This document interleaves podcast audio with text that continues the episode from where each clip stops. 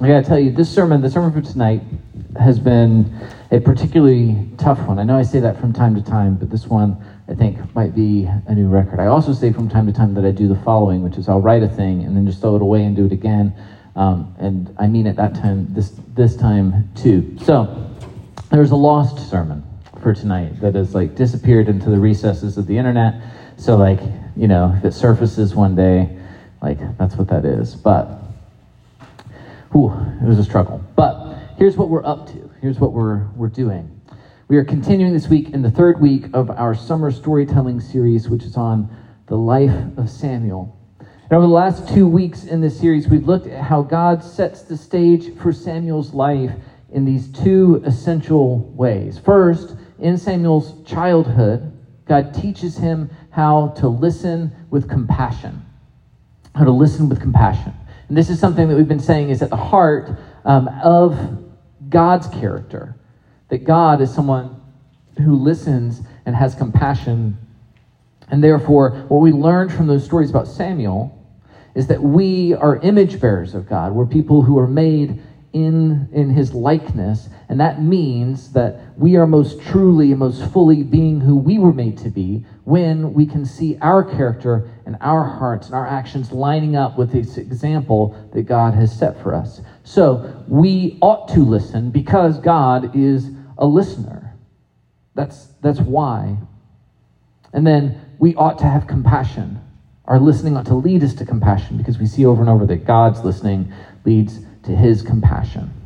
So that was week one of the series. And then last week, in the second week, we looked at how God's compassionate, listening character then teaches us how to set up these, these monuments which enable us to see his faithfulness towards us over time. His faithfulness towards us over time. Samuel does this for the, for the people of Israel in this episode that we, we read last week, where he builds this thing called an Ebenezer, which is this pile of stones. And then on that pile of stones, he writes, Thus far the Lord has helped us. We said last week that that Ebenezer, that monument, enabled the people to look back at their own story and to see God in it. That's what it did. Even when they felt like they were lost in the wilderness, they can look back at these testimonies, at these witnesses to the ways that God has been with them and blessed them and been present over time. And this, we said, is what becomes the anchor for their ability to have any sort of hope for the future that's in front of them. It's not the promises about the future that gives them their hope, that grounds their hope. It's this long string of God's presence, His consistency, and His faithfulness over time, which leads us to then look at this uncertain future and say, like, well, if we've always, if He's always been there before, like He'll be there again. Then, after church, right, we had, as Claire mentioned, we had this big family meeting that we've been talking about for the last few months. And, and then she said, if you missed it, the announcement we made was that we're relaunching on Sunday mornings at the end of August in a new space. And I'm excited. You can tell, oh man, I've, the next words are, I'm excited about this, but like I think that I've betrayed, like, I've betrayed this. It's because I was trying to move trailers this afternoon, like see if they all still worked. And when I went to hook up one of the trailers to the van, like, and I started to lower the, the, the hitch on, like wasps just poured out. Like, so two years of sitting over there has, has led to some problems. So we'll see. We'll see what happens on the 21st. So, in theory, I'm excited about this move.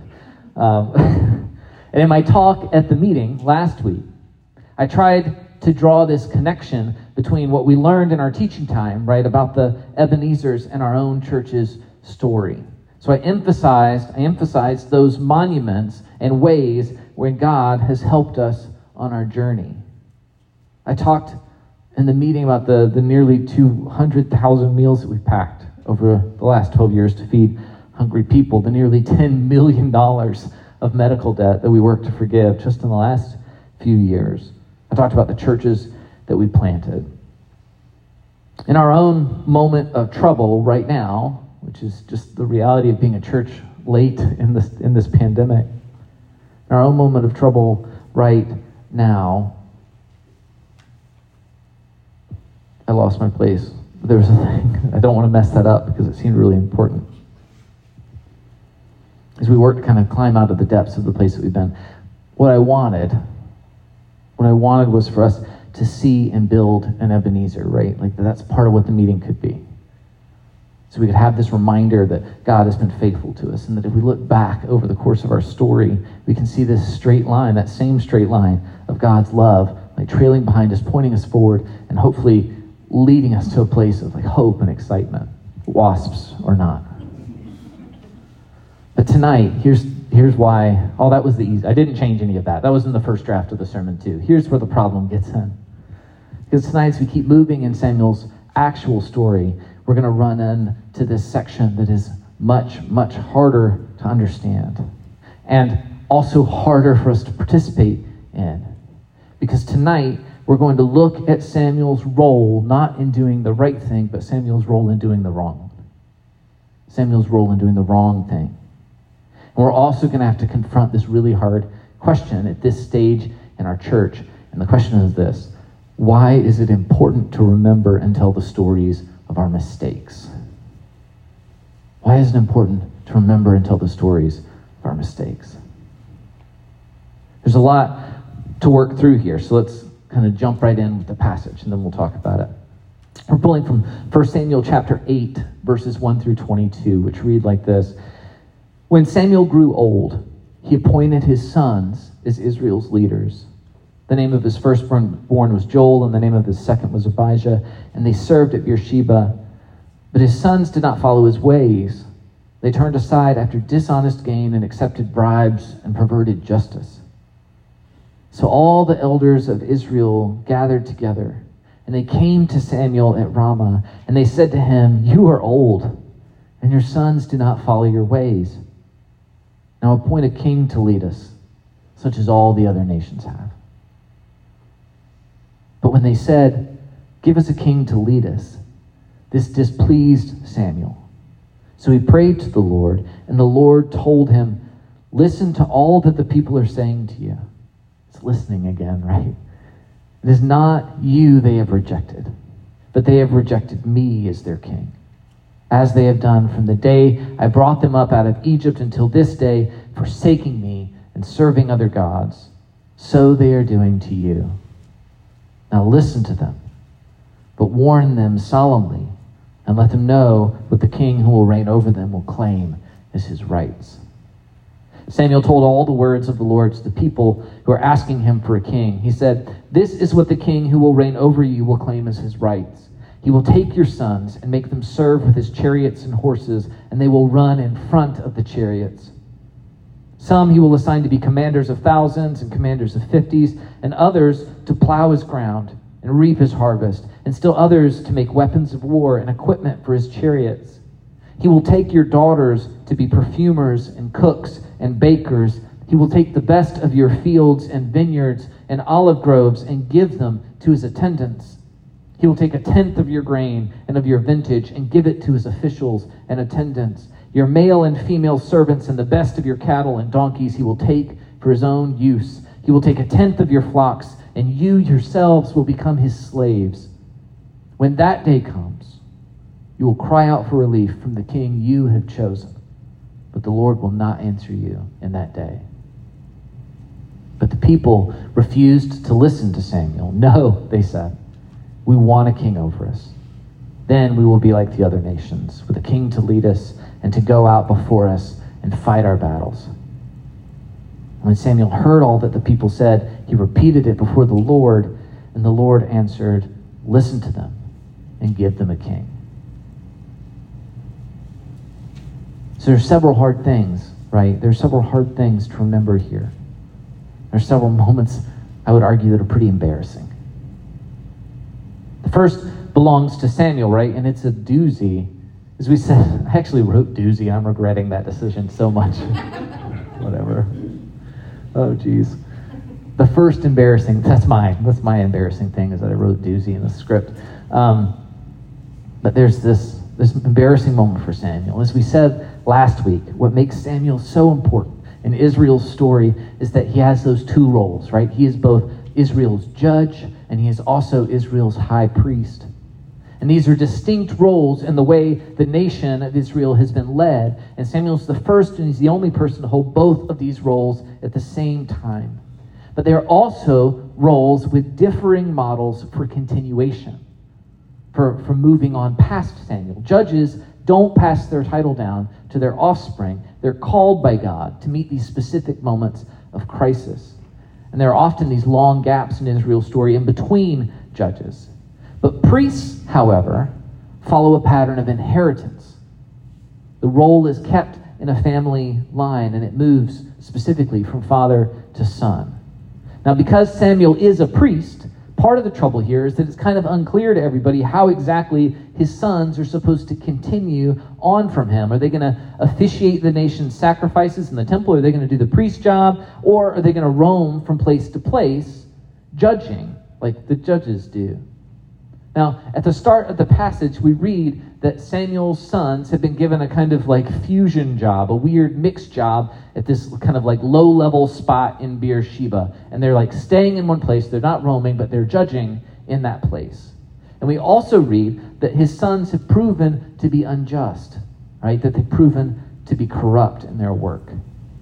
And in addition to the obvious ways that this has to be embarrassing for Samuel, right? To have his own sons failing in this way, there's this added wrinkle that in this passage, his sons sound pretty much just like the sons of the last high priest that we talked about two weeks ago, Eli. And what happened to Eli in his line when his sons failed to be good priests? Well, the priesthood was taken from them. So, what a tragic thing, right? For Samuel's own priesthood to potentially be like withering here in just one generation. So that's bad memory number one in the story, right? Israel remembers for generations to our to us now, 3,000 years later, we remember the wickedness of Samuel's sons. But it gets worse in the story because the people who are afraid about this future under the leadership of Samuel's sons, they react to that fear in this other terrible way. Because instead of asking God to raise up a new judge, which they've done in the past, or even to alter again the course of the priesthood, the way he did with Eli, the people take this crisis that they're in with Samuel's sons and they use that as this opportunity to, to argue for a change to their entire system of governance. And you get the sense that it's something they've been waiting for like a window to ask for for a long time, and like here's their chance and they seize it. The Israelites seize this chance to demand a king. And they say to Samuel, We want a king over us, then we'll be like all the other nations with a king to lead us and to go out before us and to fight our battles. Okay, it's worth asking, right? Since there's this sense in that passage that this is built up, what's driving them? What do they want a king for in the first place? And the, the obvious answer, I think, is that they're tired of looking weird in front of their neighbors. The Israelites live in a crowded community in Canaan. And there are two major differences between them and all of the nations that surround them. The first of those differences is they don't have statues or images of their God. In fact, statues and images of their God are forbidden. Everybody else has temples with statues in them, the Israelites don't. That's weird thing number one. And number two, the other major difference is they don't have an obvious ruler. They don't have a king. God, the invisible God, with not even a statue to testify to his presence, is their king. Now, the point we know as readers of this whole story, the, the point of Israel has always been to be different, to be a nation set apart, to be a people who bear witness not to earthly authority, but to this loving authority of a personal and a relational God. The sons of Samuel, the priests, are supposed to be part of that system. But the sons of Samuel and the sons of Eli before him have so damaged God's witness among the nations that the Israelites, it seems like here, the Israelites would just rather ditch the whole system, throw the whole thing out. They'd rather stop being different and just look like everybody else, especially if being different isn't looking any better. This is already too long of a script, so I'm not going to take this aside, but like in this moment, I'm feeling like, oh, that's relatable content. that is, that's relatable content. I read this funny thing recently that imagined a conversation between Adam in the Garden of Eden and God. And Adam is trying to explain to God that he doesn't like onions. which makes sense because they're kind of gross, although I've grown into liking them as an adult. And he wishes to God that God would not have made the onions. And God's defending what in the story is his favorite of all foods. And Adam says, If you love me, let me not like onions. And I feel like the Israelites are doing just that here. They're saying essentially the same thing to Samuel. Tell God that if he really loves us, let us not have judges. Let us not have this priesthood. Let us just have a king like everybody else. And that's embarrassing memory number two. Israel has abandoned the thing that makes them different. They've abandoned God's plan for them. Now, next in the story, Samuel gets mad at them, and then he goes to God. And you have to imagine that he's expecting when he goes to God that God's going to back him up, that this was a righteous anger that he just like began to unleash on the Israelites. But God doesn't back him up. And instead, he says this He says, They're not rejecting you, Samuel, they're rejecting me. And also, I'm used to that. It happens all the time. Now, this is potentially bad memory number three, which is the people are remembering in this story that they always make the wrong choices, that they always do this sort of thing. But nonetheless, God says to Samuel here, before you give them what they want, I want you to make sure they know what, what they want is going to cost them. And so Samuel, who has learned to listen, right? That's the whole point of his, his story here. He does just that. And he says to the people that earthly kings are not as generous, nor are they as self sufficient as God is. And therefore, earthly kings are going to demand things from the people that God has never demanded from them. Not just tithes, but the earthly kings are going to conscript their sons into armies. They're going to build up their own wealth at the expense of the people. They're going to use that wealth to, to build their own friendships with like other people, right? They're going to like build a court. They're going to build this this like culture of attendance and like people that hang out around the palace. And you, the people, are going to pay for all of that. God's never asked you for that. In short, what's going to happen here is that people are going to suffer. And when they suffer, Samuel and God both say that they're going to cry out again for help. This time, no help is going to come. So that's bad memory number four in the passage. Whatever suffering the people who wrote this down have experienced is your fault. The suffering you've experienced is on you. So the question here is are you beginning to like see why this is not an easy text to talk about. Why it's difficult. It's difficult because there's not a lot of light here. There's not an example that we're really supposed to follow. In fact, what we can see from our own vantage point, some 3,000 years after this moment that's being described, is that this isn't just a bad moment, it really is the moment when ancient Israel goes off the rails. Like we know from our vantage point that only three kings are even going to rule in a united Israel before civil war is going to fracture that nation in just three generations. We know that the divided kingdoms of Israel are, are both going to be destroyed. First, in the north, where 10 of the original 12 tribes, 10 of the original 12 tribes of Israel are going to be utterly wiped off the face of the earth.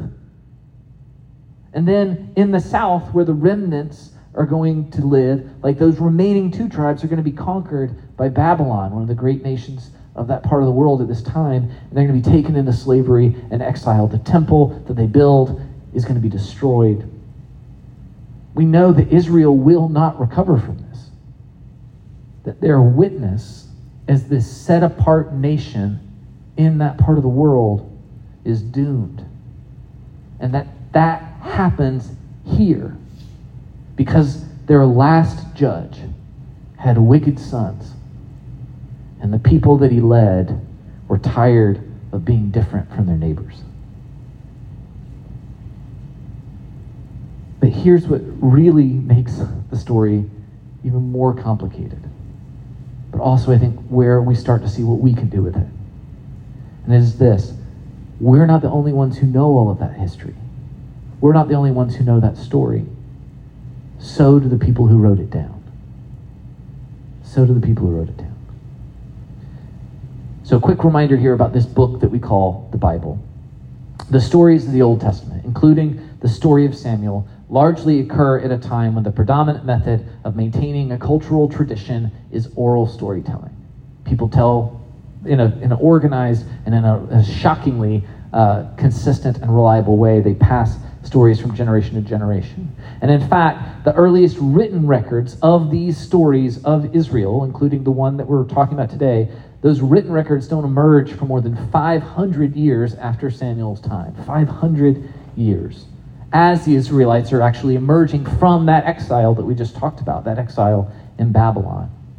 Now, here's what that means and why it's important, because I know I nerd out about this stuff, but here's why that is important. It means that this terrible moment, this collection of bad memories, has lived among these people for 500 years, being preserved after generation after generation after generation until it ends up winding up on a scroll in the 6th century BCE and then it gets copied hand by hand scroll after scroll, generation after generation after generation.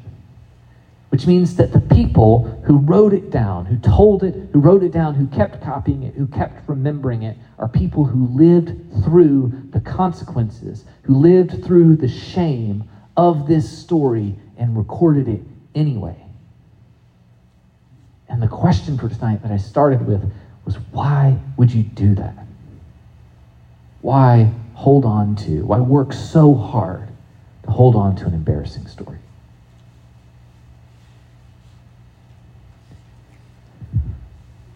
Here's what I'm getting at. Why do they cling to their dirty laundry? Why don't they tidy it up? Do they need to know that Samuel's sons were bad? Is that really relevant to their memory? Do they need to know that their ancestors didn't just make a mistake, but were petty about it. Just look at that verse, right, in 19 and 20. But the people refused to listen to Samuel. No, they said. We want a king over us. Then we'll be like all the other nations, with a king to lead us and to go out before us and fight our battles. Did you have to write it like that? Did you have to get like the yelled, like, no in? They sound like children What's the use of such an embarrassing memory? As we work to answer it, I think it's worth pausing just to say, like, we don't behave this way. You don't behave this way. I mean, you can take the country that we live in, right? We've only existed for half as long as Israel, and we have written records all over the place that actually could challenge our selective memories of ourselves. And how do we remember our founding stories? I'll tell you this there are a lot more heroes in our stories than there are in Israel's. And I'll take this a step further, right? We are, we are living in a moment right now where there is intense fighting going on across this country about even talking about less flattering parts of our story, much less centering our story on them. And I, some of you are like, "Ooh, we don't usually go near these things," and you're right, we don't. I'm not trying to wade into any kind of cultural battle about it. As much as what I'm doing is I'm just simply trying to say that what Israel has chosen to do is weird to do. It's not how we typically behave. It's not how any nation actually that I can think of has ever behaved aside from them. And it's not just the nations that do that. I started tonight by reminding you I did this. A week ago, I stood up in our meeting and I told the good story about revolution. The one where our vision is really clear and where our actions have always lined up with our values. And why did I do that? I did it because I want you to trust us. I want you to get involved and sign a board on the back. I want you to trust that this church and its community and its vision is a good investment for you of your time, of your money, of your passions. And here's the thing as I reflected on all of this this week that I think gets at the heart of it. Truth is that we tell flattering stories of our countries, we tell flattering stories about our churches, we tell flattering stories about ourselves because we want people to trust us. We want people to trust us. And what's actually at the center of that terrible moment in Israel's story? That moment where the people ask Samuel to help them rebel against their God. And then God permits that rebellion. I think at the center of that story, the elders of Israel are saying, We would rather trust ourselves. We'd rather trust ourselves. This is a tough sermon because it forces us to ask a tough question. If it's true that our sins are all forgiven, if it's true that we have new life as children of God, why does it seem to be important to our Bible to remember and tell stories of our mistakes? And I think the answer is that even if we're forgiven, even if we're forgiven, we're still all tangled up in the consequences of sins. And those consequences aren't always because of our sins. Think back to that story that we just read, right? Who is actually going to suffer as the result of this decision to seek a king? It's not the elders who are asking for it, it's their children. Their sons are the ones who are going to be sent into battle ahead of those chariots to take the arrows so that their king won't have to because their king can't. It's their daughters who are going to be taken into the palace as servants. And way down the line, when the nation's suffering, who or what will they blame? Will they not be like their own parents and blame their God for not showing up when they needed him? Isn't that what we do?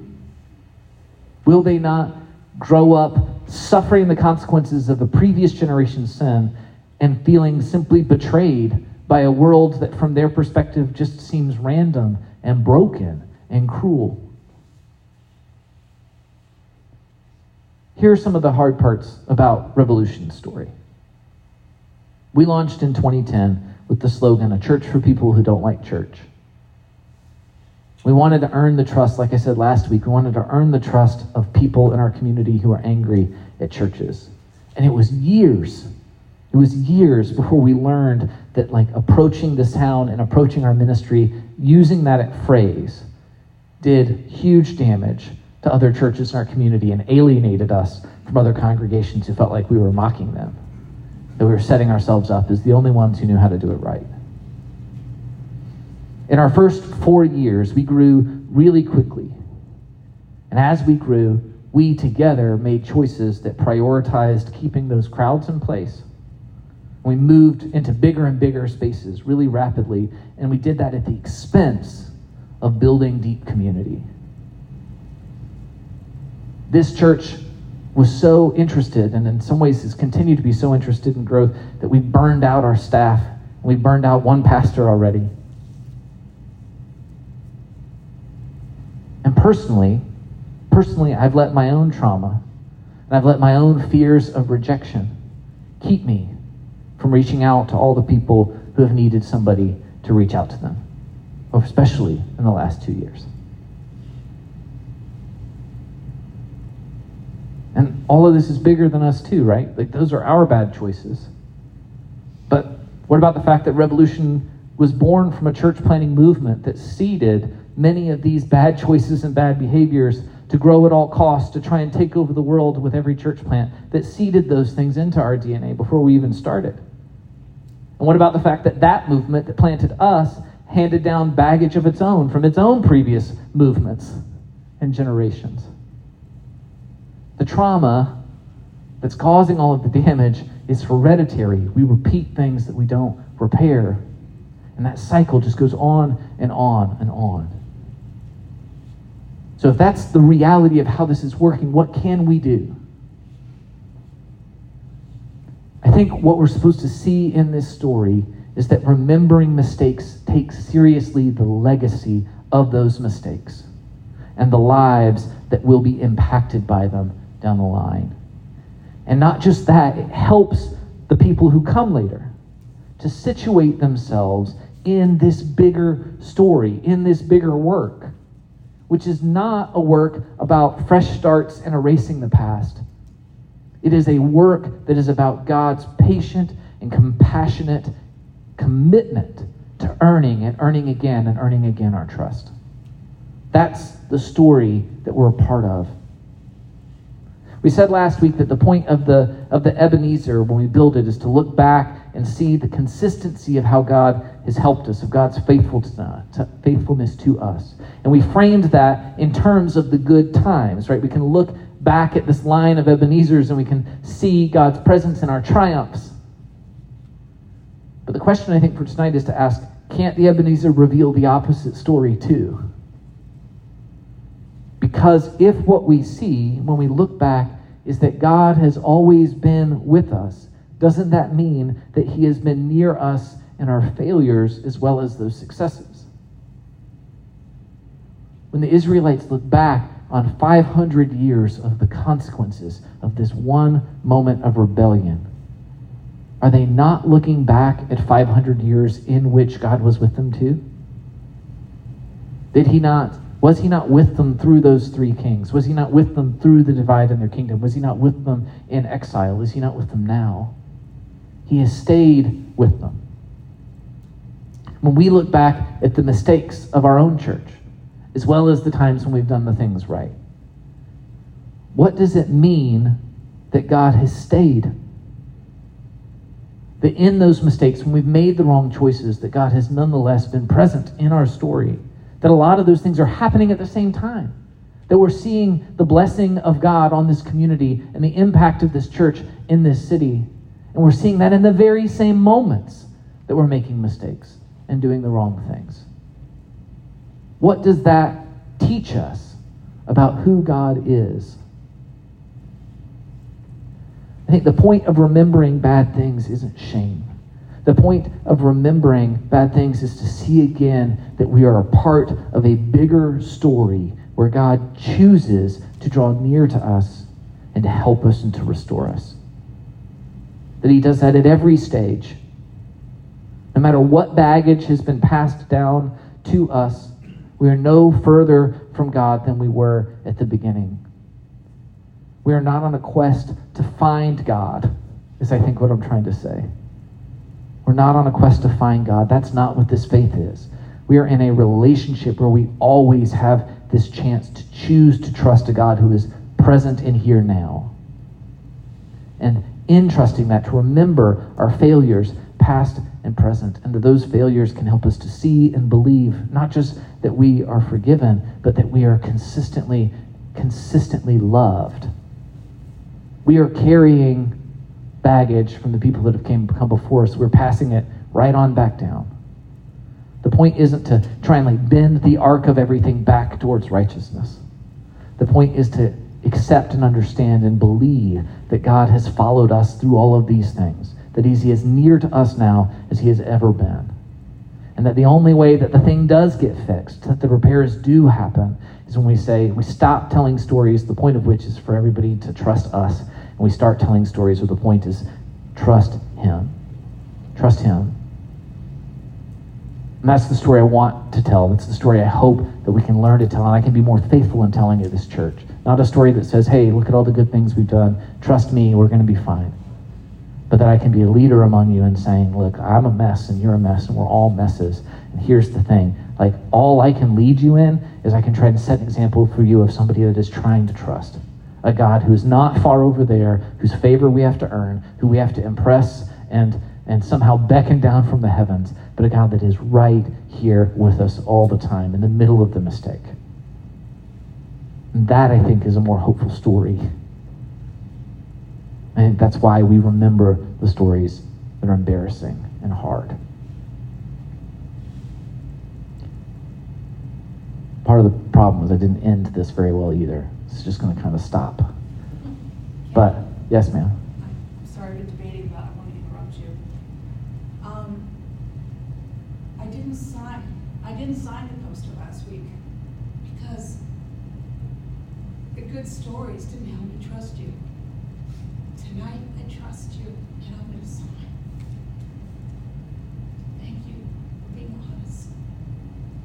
And I'm broken, and I appreciate you being willing to say you're broken too. We're part of a broken system, and I want to be part of this broken system. So, I was getting emotional. Thank you, Kat. That's a better ending than I was going to write.